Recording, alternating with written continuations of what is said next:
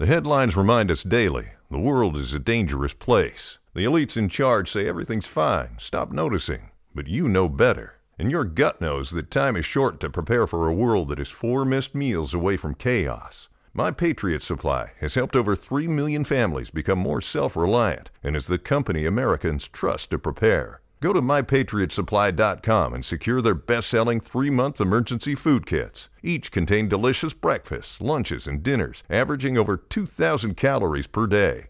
Secure at least one food kit for each family member. For a limited time, save $200 plus get free shipping on all their Ready Hour three month emergency food kits. You're not ready if it's not Ready Hour Foods. My Patriot Supply also has solar power generators, water filtration units, biomass stoves, heirloom seeds, and critical survival gear. Shop mypatriotsupply.com today. mypatriotsupply.com.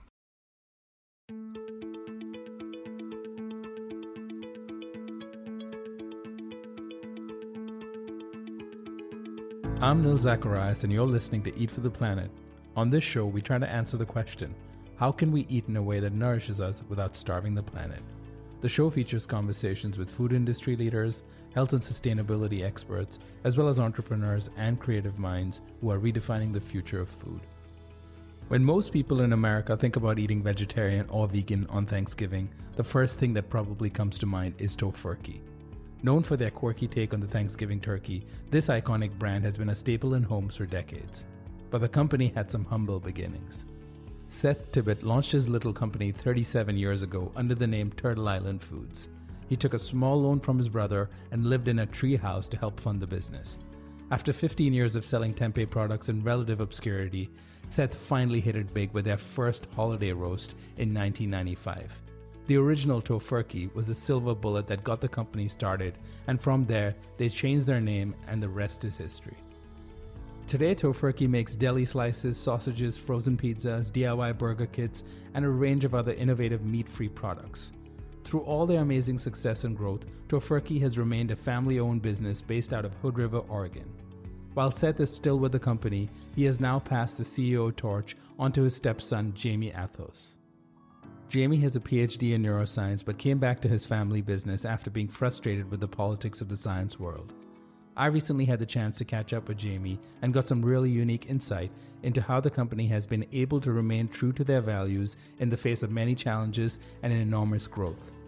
Through it all, Tofurky has been able to stay relevant and independent because of their unwavering focus on a goal to make products that are good for people, the environment, and animals.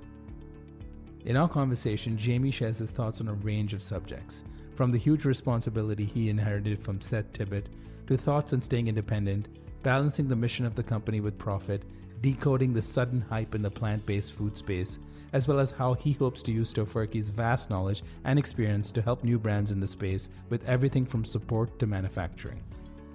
To Jaime, Tofurky's so called competitors in the world of plant based food are just collaborators. He believes every brand has to work together to help transform our food system. That is, if you truly want to make a difference.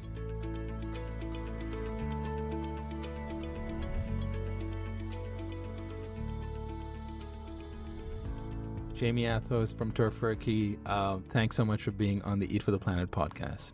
Thanks for having me.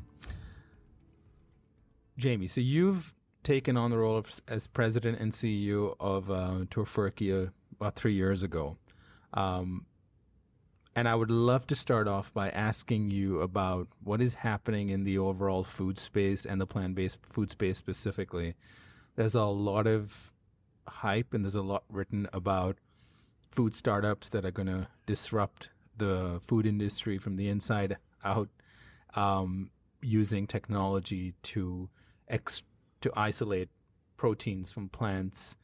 Technology or techno jargon depending on who you talk to to turn that into uh, plant-based meat and egg substitutes and non-dairy beverages and things like that. But before all of this hype and the sort of gold rush in the plant based food space, there was Tofurky more than 30 years ago now, almost 37 years ago. Um, and you took on the role of, of, president and CEO of the company a few years ago of this iconic brand um, after working in the company for almost a decade. What did that mean to you to take on that role of this company that's that's sort of been at the forefront of this before anyone even knew about it, or bef- when anyone thought this was just all a big joke, um, and only for vegans or some or a small popula- a small segment of the population. Um, yeah, it's a it's a huge responsibility. Um, I think it is the brand means more than just the products that we make. It's sort of a, a it it created a place for vegan foods for a lot of people, and it was it is a funny name. It's it's a quirky neologism, however you say that word, um, and it, it kind of created its own press as a result of that. And I think it came at a time when sort of plant based foods were a part like a subcategory of health foods, and health food is very serious and hard to relate to and unapproachable. Tofurky is not. Tofurky's quirky, and Tofurky feels like friendly and inviting. Um, and I think that that had a lot of resonance with people. And our initial products were really built around solving the problem of big meal occasions, like holiday occasions, Thanksgiving, for example. This is a time when people come together and you don't always see eye to eye, even with your own family and your friends, on everything. And that is true of your food choices and your politics. And there still should be something for everybody at that table. And I think you know, kind of that those early products, those holiday products, they really uh, created an association with our brand that was extremely personal for people. So I, I understand that. I understand that well because I hear those stories all the time when people talk to me. Um, so that that feels like a responsibility. You know, those are stakeholders without whom this company wouldn't exist. Um, and beyond that, this is a family-owned company. So, in to some degree, I'm taking the reins of my family's, the fruits of all my family's labors, and my job is to do good work with it. And luckily, we all define that the same way.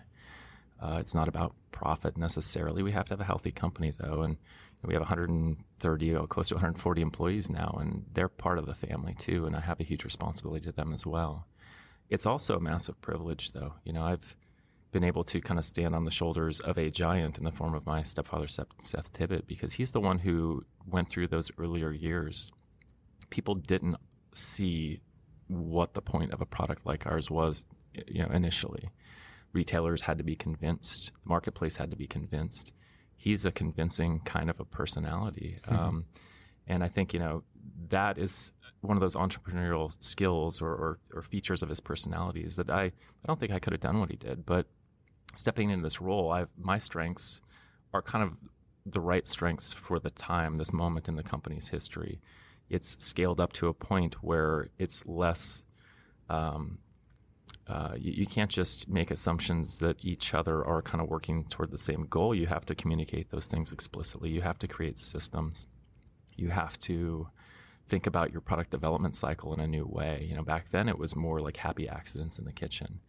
Um, they were intentional to some degree, but the outcome was less certain, less known, less scripted, and uh, that's not true now. We we know because we do our own version of due diligence about what the marketplace needs. We consider what our capabilities are, what the technology allows for.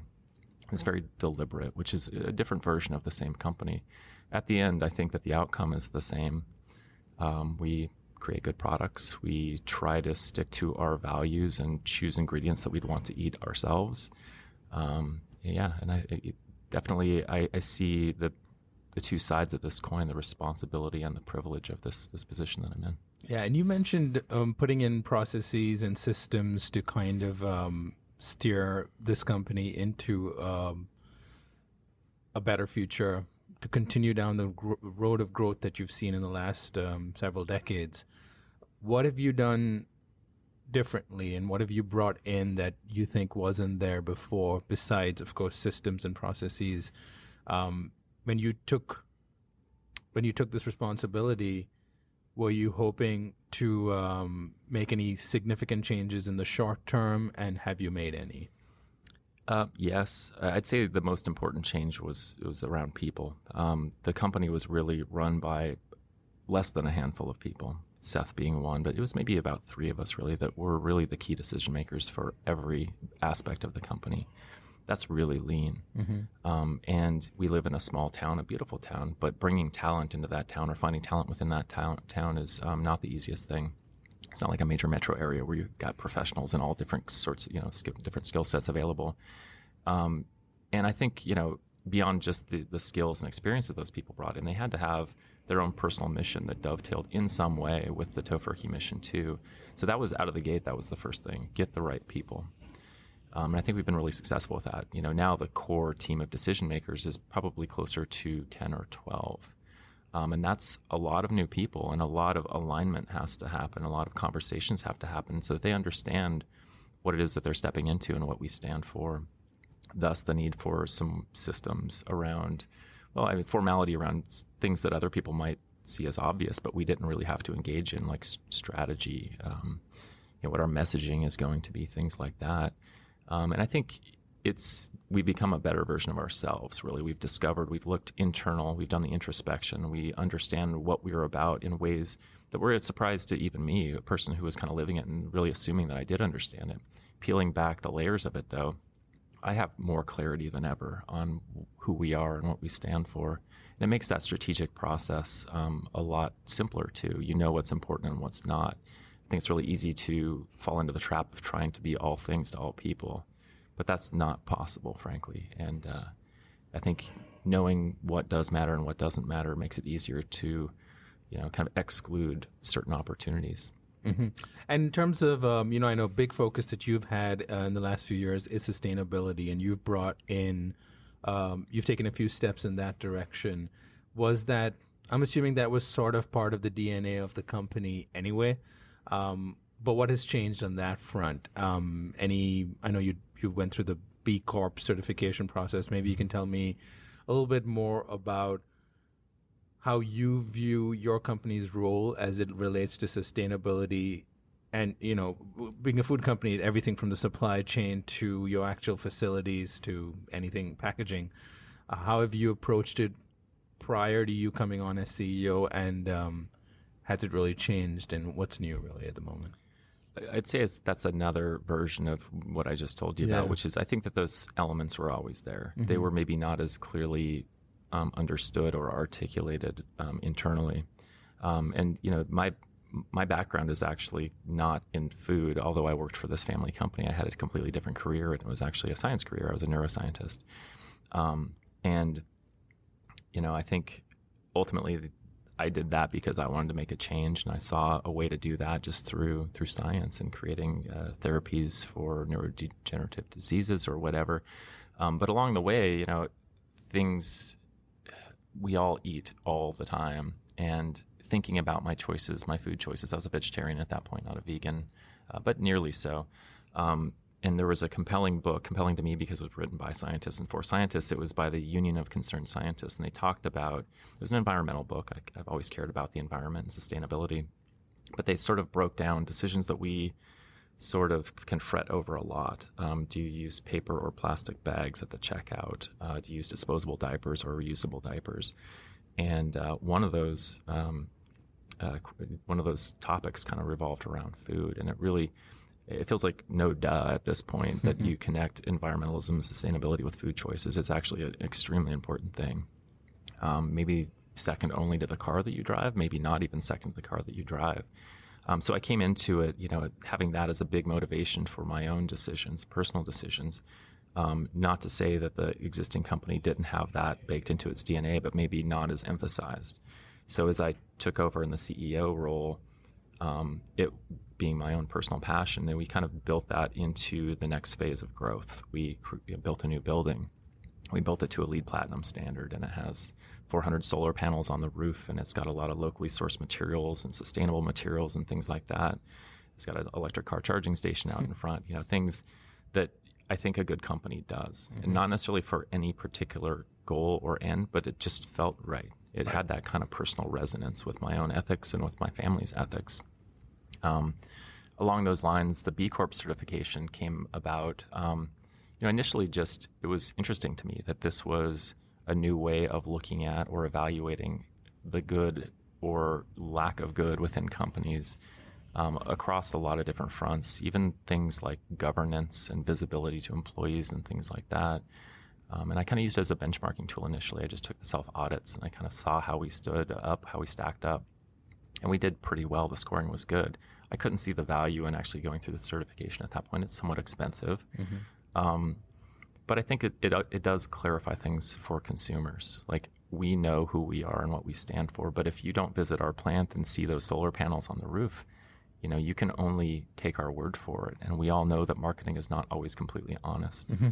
Um, and I think having a third party come in and evaluate who you claim you are, put a score to it, and let the world know, yes, you rise to this level, you hit the threshold. I think it's important because we we all want to know the truth. We all want to dig through the big or small lies of marketing and find the truth. And I think a B Corp certification helps people to do that and have trust. Mm-hmm.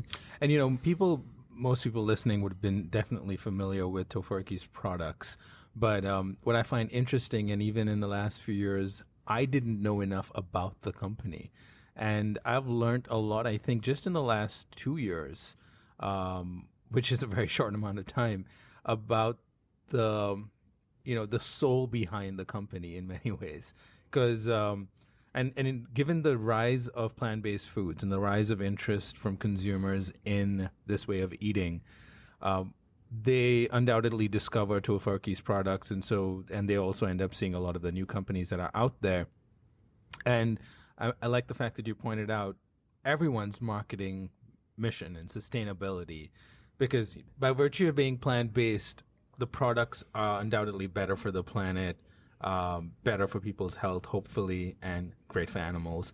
Um, so there are some inherent values in the in, in any plant-based product, but increasingly, you read all the surveys and the research reports about millennials wanting to support value value aligned companies and mission driven companies and it's starting to i think it's sort of an early stage of it but the greenwashing that was happening uh, I'm, not claiming there is greenwashing happening in the plant-based food space, but I think there's early stages of a lot of um, marketing speak that that people believe resonates with consumers, and where it gets tougher for people to identify who are the real authentic brands with real authentic stories. The reason I bring that up is because what I learned in the last two years or so about Tofurky is that it had this fascinating story of uh, a company that was always mission driven because without the mission you wouldn't have even been around uh, for so many years the mission is what drove the company and it just grew organically uh, by creating better products that align with that mission how do you look, look at that balance between mission and profit or purpose and profit because Tofurky has been focused on that since the beginning uh, what is your view on that that's a really good question. Um, it, it is a balance. I think that you chose the right word there, and there's art to it, and I wouldn't claim that there's science to it. Um, you know, really, profit is not even on the list of motivations for us. I think in economic vitality and health is important. We have, you know, jobs on the line that matters a lot. I can't make decisions that are going to cost people their, their jobs. Um, that really is important to me. We also have to have enough um, money flowing to the bottom line that it can become the next year's capital expense um, budget too, because it's an innovative space. We have to always be investing in R and D with new products. We have to be uh, able to produce those products. Um, but I think it's an easier equation for us because that lack of a need to carve off profit to deliver to shareholders um, it frees up a lot more to be you know redirected back into the company. Um, so I, I, I don't know that there's a formula. There's an instinct I think at play there. Right. So you know, profit is not a bad thing, but it is. Um, I think a and maybe is in a lucky space in that sense because you've grown um, without taking any external investment. You've uh, the company was bootstrapped and kind of grew organically. Um, versus a lot of companies now in the food space where when they're competing in an environment where you need to raise capital most companies if they want to do something that's big enough that's going to scale nationally maybe internationally and then while they may be true to their mission um, I may want to have a facility that is uh, got solar panels and an electric car charging station. Those may not be realities that they can focus on. Instead, they have to make sure that they get the right product to the right retailers in the right places so that consumers try it and buy it and they can get to a point where their investors feel that they're getting they're more likely to get a good return on investment. So do you think that's part of the reason is because you are still a 100% family owned business that you were able to almost um, adopt the model that um, say Patagonia has uh, had has adopted over the years where intentionally they have stayed private. Um, they have also um, sort of redefined the way in which a company can grow, um, where growth is not the focus, but at the by not making it the focus, they've still managed to grow, uh, and that's I think a beautiful model to to kind of emulate. I agree. Um, you know, I, I mentioned uh, to you earlier. I have a lot of respect for Patagonia, um, and one of the things that is most impressive about them is the faith that they have in their consumers. Like some of their messaging is literally buy less of our clothes. you know, buy stuff that lasts and don't buy it every season and buy the new color. Um, that that's a really attractive message for some reason. I think the authenticity draws people in. Um, and I'm not saying that we deliberately do that, but I think we are authentically authentic without trying. It's not a marketing exercise for us. And you mentioned earlier that you've kind of learned a lot more about our company in the last couple of years. That was an intentional decision too.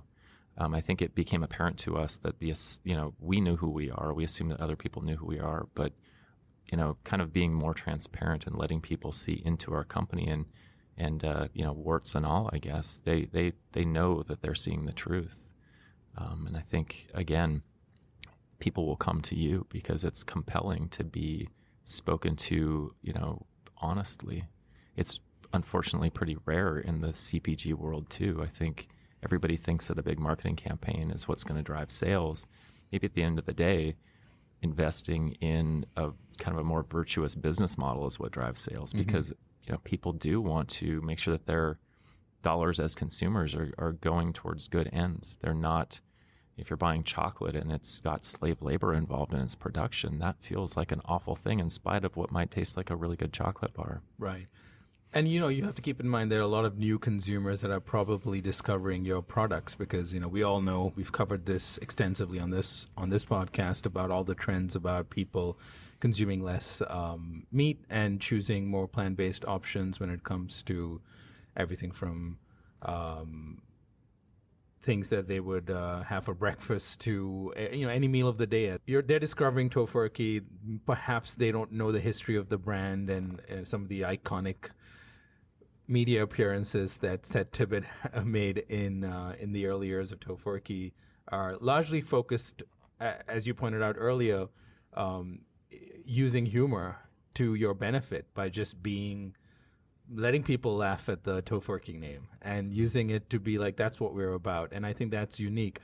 How do you see that brand story sort of um, evolving? Because you know we're we're talking about your brand and, and the story behind it, which is so unique how do you see that evolving where you have younger consumers who are discovering your products for the first time?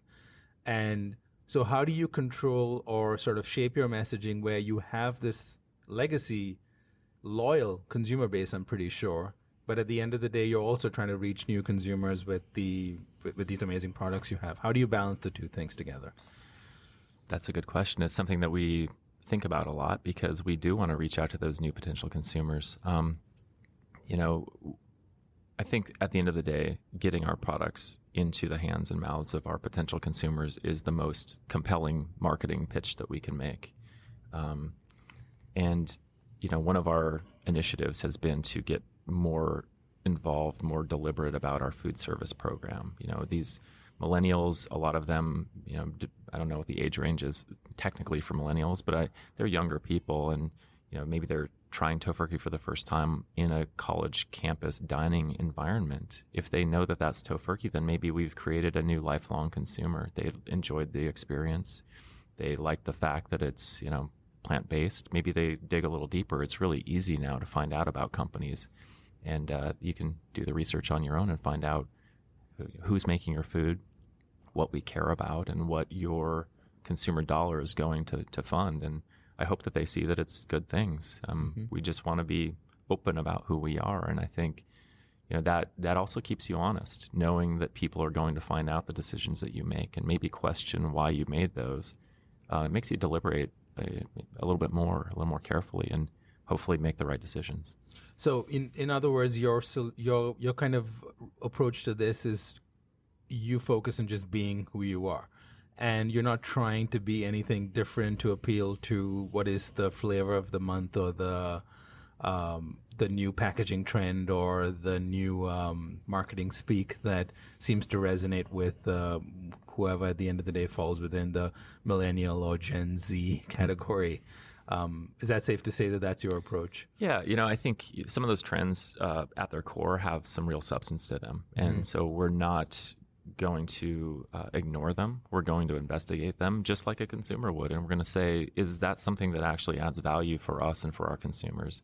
Is this way of messaging going to communicate more clearly or more compellingly to our potential consumers? Um, we will take advantage of those things too. Likewise with packaging, is this um, better for the environment?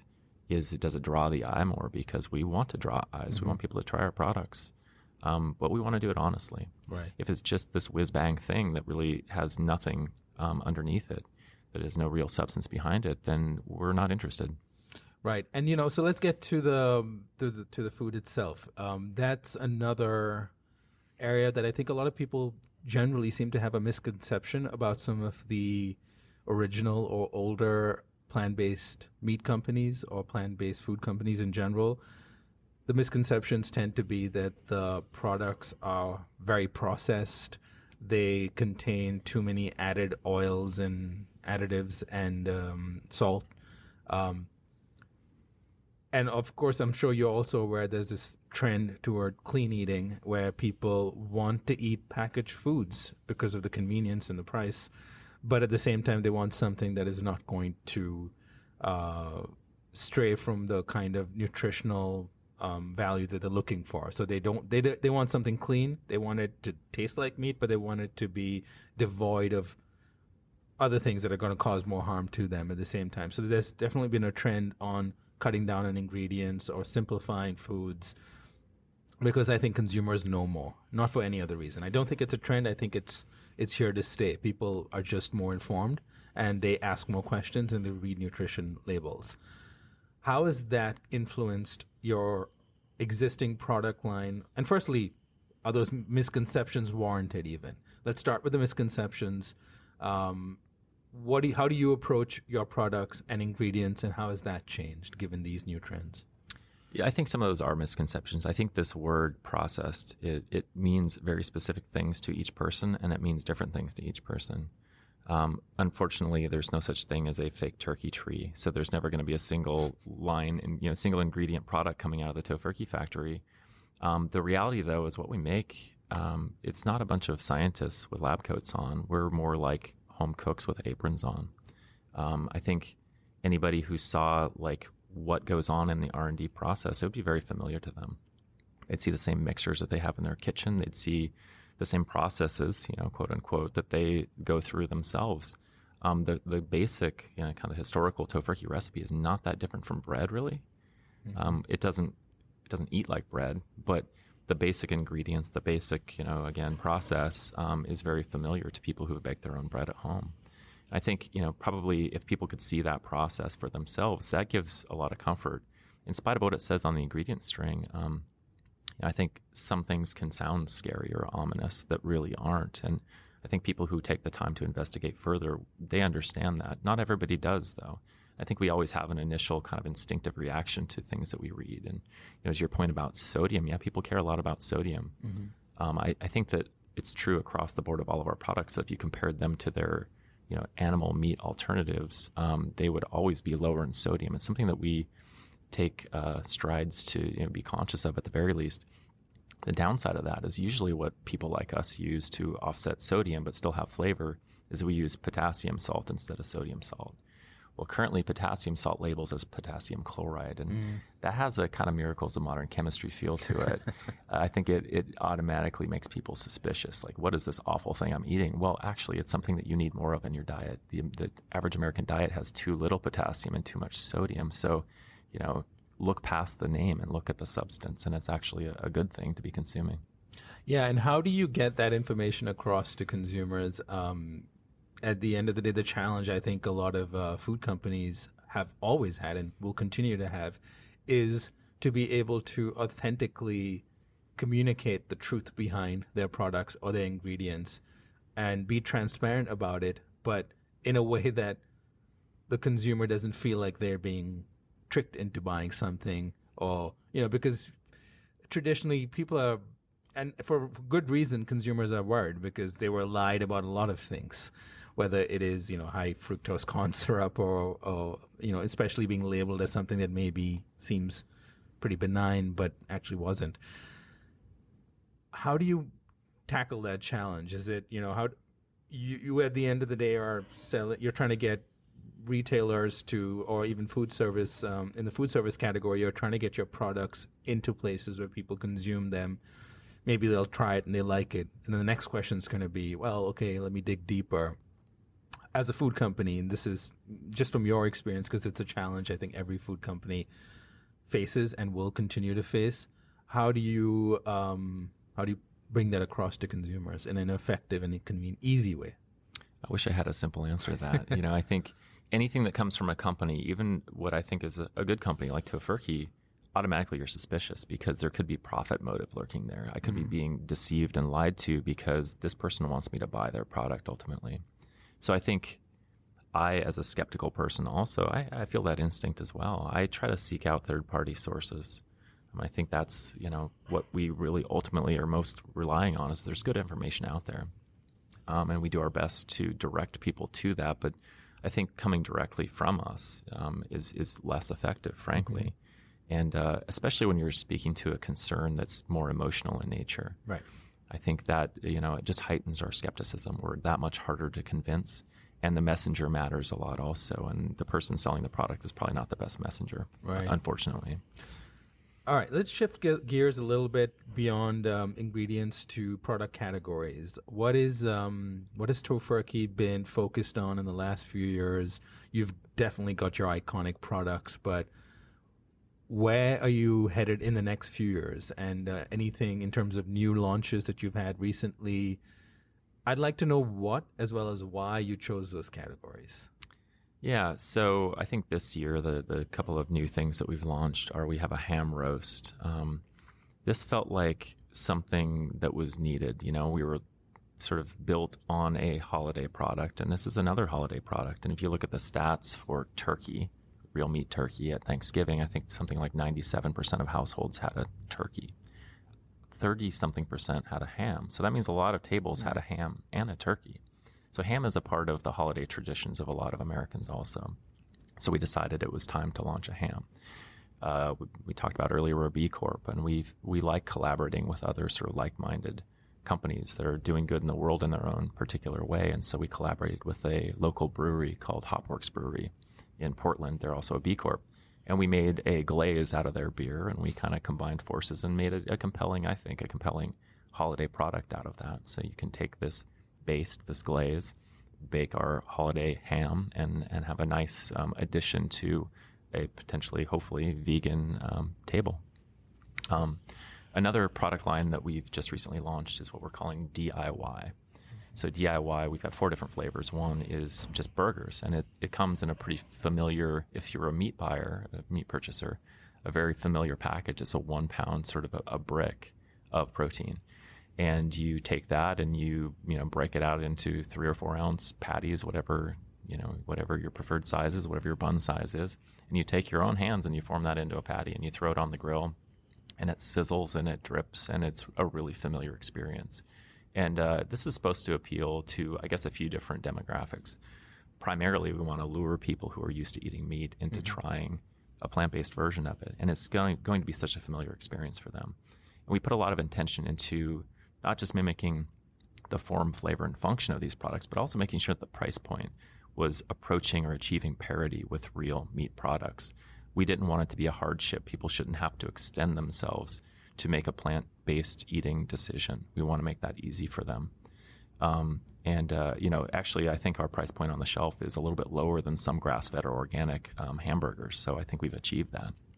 Um, and in, adi- in addition, with kind of a similar functionality, we have a breakfast sausage that you, you know, hand form yourself. We have a Italian sausage if you want to make meatballs, and we have a chorizo, which is a little bit looser, like real traditional um, chorizo, in the sense that you kind of have to. It does stick together a little bit. You got to break it up in the pan a little bit, but it's not quite like a burger where it just wants to, you know, co- you know, it's be a big chunk. Wow. And in terms of food service, what is your focus over there right now? These products, I tried some of them right here at uh, when we were at Expo East. Um, love the ham. Um, I didn't try the DIY burger, so I can't uh, speak to that. But um, what about in food service? What is what are your what is your focus right now over there? I know Tofurky's sort of making strides much faster than most other companies in the space.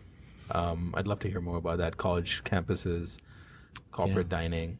Yeah, um, it, it was a big learning experience for us. We've been primarily a consumer-facing retail brand, and it's something that we've, I think, learned how to do pretty well. Um, we had to hire good, good talent who brought in expertise and knowledge that we didn't have. We sort of organically had a certain amount of sales in the food service space. We had some bulk packaging that was what we thought appropriate for the food service space. But bringing in somebody who really understands the needs of restaurant operators was really critical for us. And she helped us to better design case packs that worked for operators and made sure that our products were really going to fit with how a person actually runs a restaurant. Um, and you know, the initial outreach has been through you know food service shows that target campuses and institutional dining. That felt like the the fastest way to make impact. People were preparing a thousand plates a day per meal. Those are you know change makers potentially if they're willing to take a chance on a, a plant based product. So that's our initial effort. Um, but I think from there, there's a lot of opportunity. As a vegan myself, as I travel, um, I'm shocked at the lack of vegan options on most menus.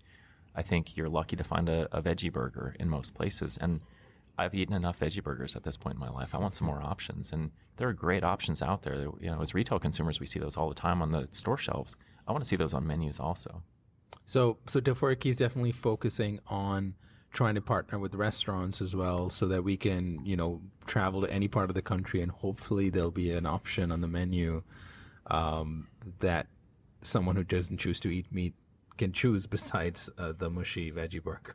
Yeah, and moreover, more importantly, I think the people who do choose to eat meat, maybe just dabbling, maybe their doctor has suggested that they maybe tone it down a little bit with the meat consumption, or maybe they've just heard about this interesting plant based trend because we're in this explosion of interest from the media and also these great new products coming out. Hopefully that that draws people's interest. Hopefully that compels people to at least give them a try. And I think the quality of our products and our peers' products has really um, been revolutionized over the last few years. It's not the sort of thing that's going to scare off a meat eater. I, I want them to try it because I think they'll be pleasantly surprised. Right. And what are your thoughts on the industry in general? There's obviously we we started off talking about that. There's a lot of um, a lot of hype. There's a lot of new companies. There's a lot of you know warranted hype too because the products are really interesting and um, it seems like consumers just want more of it and most of these companies can't even you don't even have the capacity to produce enough to keep up with the demand and it's it's all a good good problem to have. Um, what do you what has made you really excited about what's happening in the industry just beyond even plant-based meats but the the entire sector of uh, plant-based foods whether it's cheeses and milks and other things? Um, what are you most excited about and uh, where do you think the most growth is is going to come from based on your experience? Um, yeah, that's a that's another really good question. Um, you know, I'm excited actually. This hype, and yeah, unfortunately, I think some of it is a bit of hype, and I think um, you know we've seen a lot of dollars go into some of these startups that are pretty early stage, and I think that those dollars come with strings attached often, and maybe some short horizons, some three or five year exit plans, and so people need to get really big really fast as a result of that. Hence, all the marketing dollars and hype. Um, but like you also said, I think that there are some really good products behind that hype.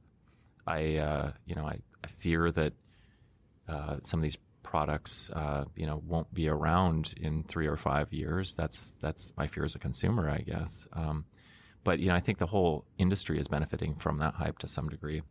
It's really drawn a lot of attention in the media. Um, you know, we're having that same problem of keeping up with demand ourselves, even as you know a company that's been around for a long time.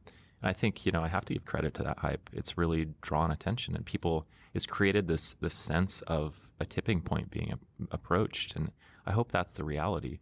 I think the unfortunate thing is that retailers um, they seem to lag behind a little bit. Mm-hmm. They are skeptical or for whatever reasons internally they just don't see that there is this massive amount of demand that they really need to be expanding their sets of plant-based products and uh, oftentimes they're really small sections they're 8 or 12 feet of shelf mm-hmm. and um, that's not enough to hold all these products and my hope is not that it becomes a dogfight fighting for market share and, and share of shelf but that those shelves grow and that there's room for all of those products um, because it's a very vulnerable time when you're brand new in the marketplace. Getting those initial shelf place, placements can be really difficult, and the success or failure there can dictate the success or failure of entire companies. And I think with given enough shelf space, I know consumers like diversity. I know that consumers really want to try the new things that they've heard about.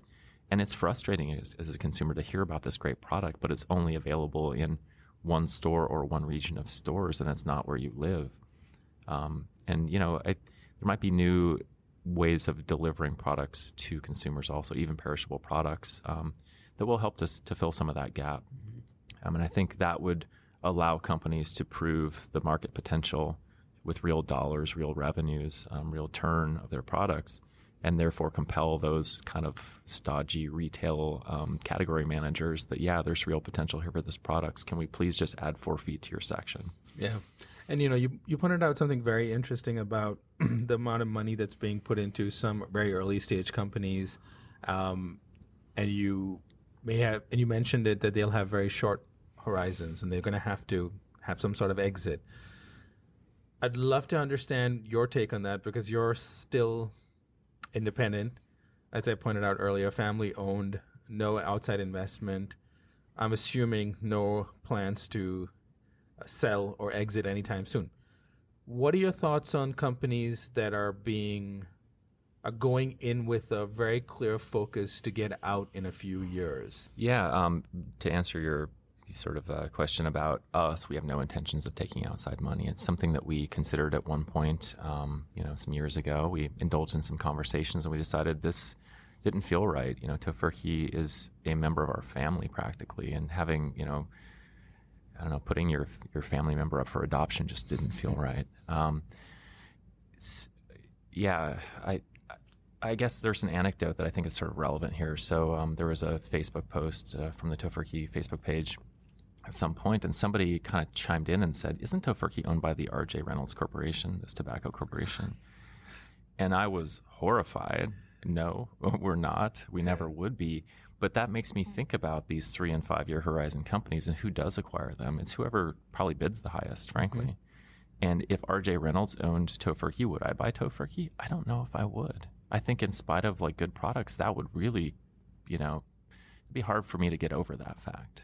Um, so yeah, that that that does worry me. I guess you know what is who is the ultimate kind of owner of these companies? Where again, where are your dollars going? We all care about that. We don't want to, as consumers, be funding bad corporate behavior or you know making fat cats fatter i guess ultimately um, so that's a real risk i think with some of these shorter horizon companies and it's going to take really good entrepreneurs to be able to take outside investment grow their companies fast enough to prove to their investors that they're going to have any hope of getting their return on investment and then maybe even if they do have that exit into a much larger food company um, to sort of guide that mothership in the right direction. Um, because you know, there's another side to this. Well, I can I can totally see staying independent is is if you can and you can continue to grow and expand, which obviously Tofurky is doing right now. Then that's that's the best way to go, most likely. But for those that have now taken investment and have to show and have to have an exit or some sort of a rapid growth spurt in the next few years, I think there may be a right way to do that too, and I think we need to also um, encourage companies to be able to do that because if not, we're never going to change the the bigger companies.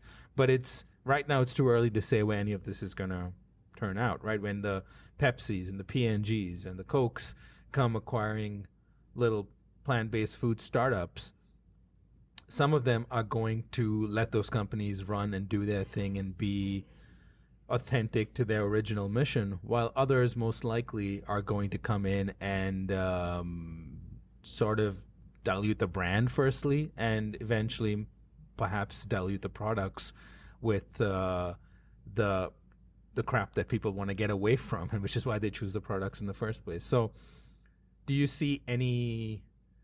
How what advice would you give to an entrepreneur? I'm sure you you talk to a lot of young entrepreneurs that are trying to get into the space, who is sort of needs the capital because that's the space we're in right now. You you, you need the capital to compete.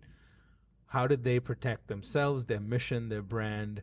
And then maybe even if they do get acquired someday by a bigger corporation, hopefully, hopefully not RJ Reynolds, hmm. um, how did they keep that authentic mission and stay focused, or you know, is that really tough thing to do? I think it is. You know, I think about our story and you know, being founded in 1980 with family money. I mean, we're talking about $17,000 back then, I think was the total amount of money it took to start this company. You're not starting any sort of company for $17,000 in 2017. That just is, that's not a reality that exists anymore. So you do, you need money. Maybe you have rich relatives and that's great. You get a lot more control because they trust you, they have faith in you. Um, but I think there is a generalizable story to be um, kind of extracted from the Tofurky story, which is what matters is that your funders uh, have alignment with you, that they care about the same things as you, that they have faith in you also. Um, and if they have faith in you, then you're going to be able to just, you know, use your entrepreneurial spirit, um, your curiosity, your your passion for the products that you make, um, to to you know make change in the world. And if you're if that's your seed round, then you probably want to find partners in your your Series A round that again, that has that kind of um, harmonious vision of, of what the potential of the company is, and avoid those ones who are just purely motivated by profit, profit and the quick flip. I mean, that's a terrible position to be in because suddenly you've lost control. The, the reins have dropped out of your hand and the horse is out of control. And it's running towards a cliff and the cliff is probably an exit for you. You're going to be forced to divest from your company. You're going to be sold ultimately. You're going to have to watch as some other person, some other company, uh, uses all the goodwill you've built up with your consumers to their own ends. Hopefully, they're good ends, but not necessarily always. Mm-hmm.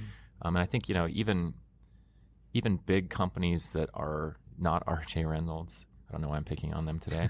um, they they still might stifle the creativity and growth of a smaller entity just because there's bureaucracy always with bigger companies. Mm-hmm. And I think that that alone, that cultural shift, can be really um, detrimental to what was a kind of passion built entrepreneurial exercise. Um, you're used to being nimble as a you know a completely self-owned entity, and I don't think that that's necessarily a very typical uh, typical situation in a more corporate environment. And so, just that alone, lo- losing that founder passion or that founder empowerment, I think, can have its own detriments.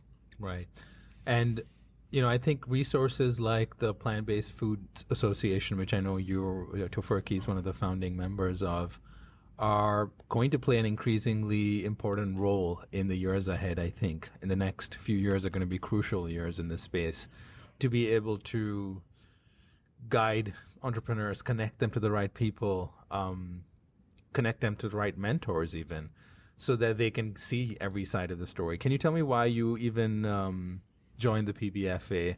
Uh, we had Michele on the on the podcast recently as well.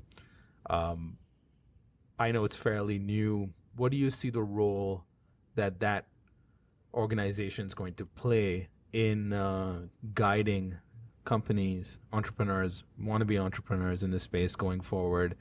Um, what do you? Why did you join, and what are you hoping to get out of it as Tofurky, and what do you hope to impart on other companies that are around and maybe yet to come? Yeah, uh, you know, even prior to the PBFA um, coming into existence, I think that our industry has been uh, kind of rare in the sense that it's highly collaborative and friendly. You know, I think natural products in general have had that history. Um, things have changed a little bit over over time, but I still see our quote unquote competitors more as peers. Um, and I think that that spirit is what motivated us to get involved in the PBFA in the future, and also the sense that we could probably do more good collectively than separately. And uh, that good can come in a lot of forms. Um, we have a, a, mentorship program within the PBFA that I, I, get a lot out of. You know, I've got a mentee, and they come to me with questions, and uh, there's something about the passion and zeal that an earlier stage uh, company or entrepreneur brings to the table that you know I, I, I feed off of that also. It's exciting to to see the world through their eyes and see the potential that they have in front of them. Um, and also, I think there are some collective actions that we can take. I talked about retailers not seeing the potential of this category or not being up to speed with the growing potential of the category. I think collectively we can talk to them um, in a more convincing way.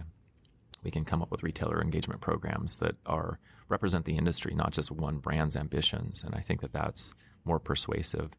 And also um, media narratives. You know, mm-hmm. I think that again, like we all read media, we all read marketing. And if it comes from one company, we're always a little suspicious that it's the profit motivation of that company that is really underneath that message. And I think when you speak for the entire industry, as the PBFA does, that's different. You know, I think I think the message is different. It's it almost divorces it from profit motive in a sense, at least from one specific company's profit motive. Right. No, I think it's a crucial organization, and uh, you know it's very early on right now, but um, I see that collaborative spirit in this industry, which is unlike most others, and uh, many other things make it unlike others. Is um, the fact that everyone who, at least traditionally, everyone who got into this space, got into it only because they personally had some mission. Um, they were either vegan themselves, um, or perhaps um, had discovered the power of uh, plant-based food and had learned how to prepare it and cook it and now wanted to turn that into a product. That passion to see that now scale up into this organized force um, is really interesting. And I mean, I'm very excited to see where this all heads because um, we have a lot of people jumping onto the bandwagon now of uh, b- becoming a food startup that's in the quote unquote plant based space. Um, and as you pointed out earlier, there's going to be many of these brands, unfortunately, that are not going to weather the storm that's eventually going to come um, after we have this sort of honeymoon period that we're going through right now. So it's um, you're lucky, I think, in that sense. You get to sit above it, having this established brand that kind of knows who you are, um, who isn't trying to be anything else, and is just trying to get better products out there and stay true to your original mission um, and again, you don't have to answer to to anyone mm-hmm. besides yourselves and your own employees and um, your own consumer base, which I think is liberating. I mean, I, I, as an entrepreneur myself, the most liberating thing is to not have to um, is to not have a boss. Mm-hmm. And uh, you know, when you take outside investment and you have um, multiple rounds and you've got investors perhaps that are not aligned with some of your goals, you end up in a situation where you kind of feel like you're doing someone else's work, and which is not why most people start companies um, or run companies even. So, um, given we're at this point now, um, at this very exciting phase in the food space overall, in the natural food space, and specifically in the plant-based food space. Given what Tofurky has done in the la- over the last 37 years, um, did I get that right? Is yeah. It? Yes, 37. 37 years. Wow. Where do you see this space going in the next 30 years? Given, if assuming Tofurky continues to be on this path of furthering your mission, putting out better products out there, expanding in food, food service, um, winning some of those battles with retailers and getting more shelf space, expanding globally, which I know is one of the big um, focus right now for Tofurky as well. What kind of a food system do you foresee 30 years from now um, when hopefully we, we succeeded in doing all these amazing things we wanted to do in changing the food system? What is your vision for the year 2050? Um, I think you're right. We're on the verge of some really big shifts in, in you know the retail uh, food environment and the re- and the restaurant food environment as well. Um, I can only hope that it's to the degree that you and I probably wish, which is absolute. There's I don't think there's any need for animals to be a part of our food system. There are many reasons not to have them as part of the food system. Um, animal welfare being one that comes to mind, and obviously sustainability, health. Um, you know, as far as what Tofurky's role is, you know, I hope some of these ambitions that we've talked about, you know, bear fruit. I think that they are showing signs of that already. I think internationally we're going to be a more significant brand than we are now. I think in food service we will as well. Um, and I think, you know, I kind of mentioned on how much we like engaging and collaborating with other companies. And another ambition of ours is to use what we've built um, to help other brands succeed. I would love to be a go to resource for manufacturing and compliance and all the kind of operational nuances that oftentimes a, a, younger entrepreneur doesn't even isn't even aware of. They don't realize that the FDA is going to come knocking someday. Mm-hmm. And what is FSMA compliance anyway? Um, well, we know what that stuff is, and there's no reason to duplicate that over and over and over iteratively across this entire landscape of companies. I think if we can share resources, I mean, it's a, it's a tilted battle right now. We're you know we're a really small piece of the overall food system, and all of the animal-based um, businesses are are massive by comparison. That's not as true when we kind of work collectively, and that's where I think again that PBFA kind of collective action has a real chance to um, you know level the playing field somewhat. And I want Tofurky's role to be one of mentorship, support, maybe even manufacturers for some of these brands. I would I think that would be a really uh, you know admirable thing for us to engage in, and it's also good business. I think um, you know at the end of the day, there are lots of businesses that that's all that they do. They private label, they co-pack, and that could be an element of our business also.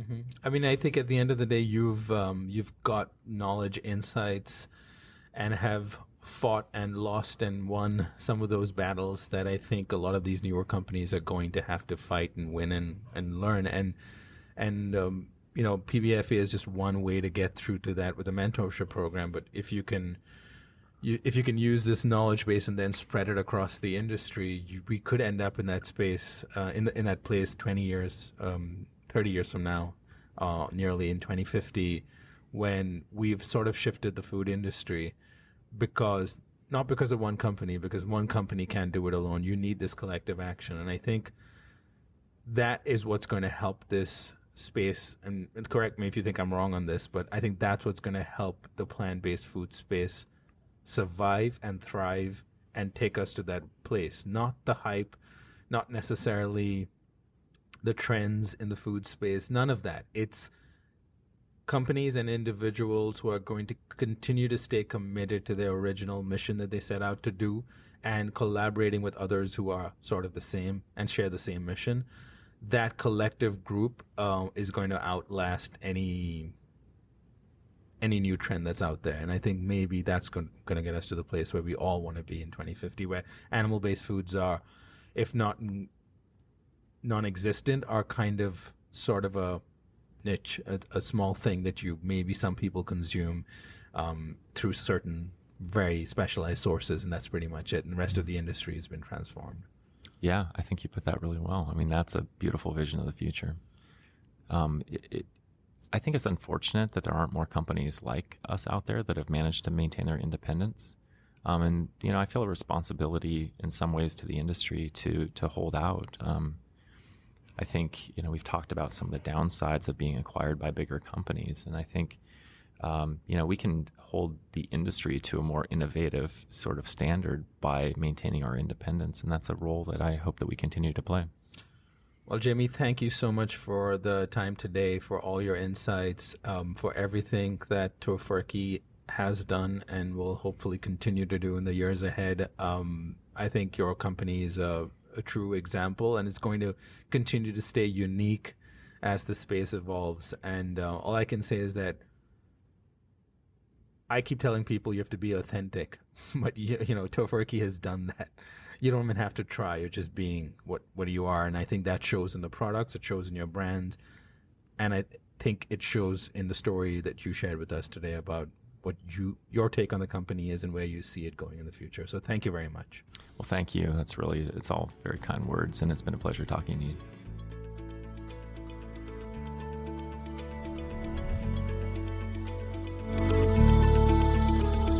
You've been listening to Eat for the Planet with Nil Zacharias. If you enjoyed this conversation and would like to show your support, please subscribe to the show and leave a review on Apple Podcasts. To learn more about how Eat for the Planet can help your brand or organization develop the right strategy, implement scalable operations, and grow responsibly, visit EFTP.co. That's EFTP.co. Let's rise up to the challenge of transforming our food system. Thank you for listening.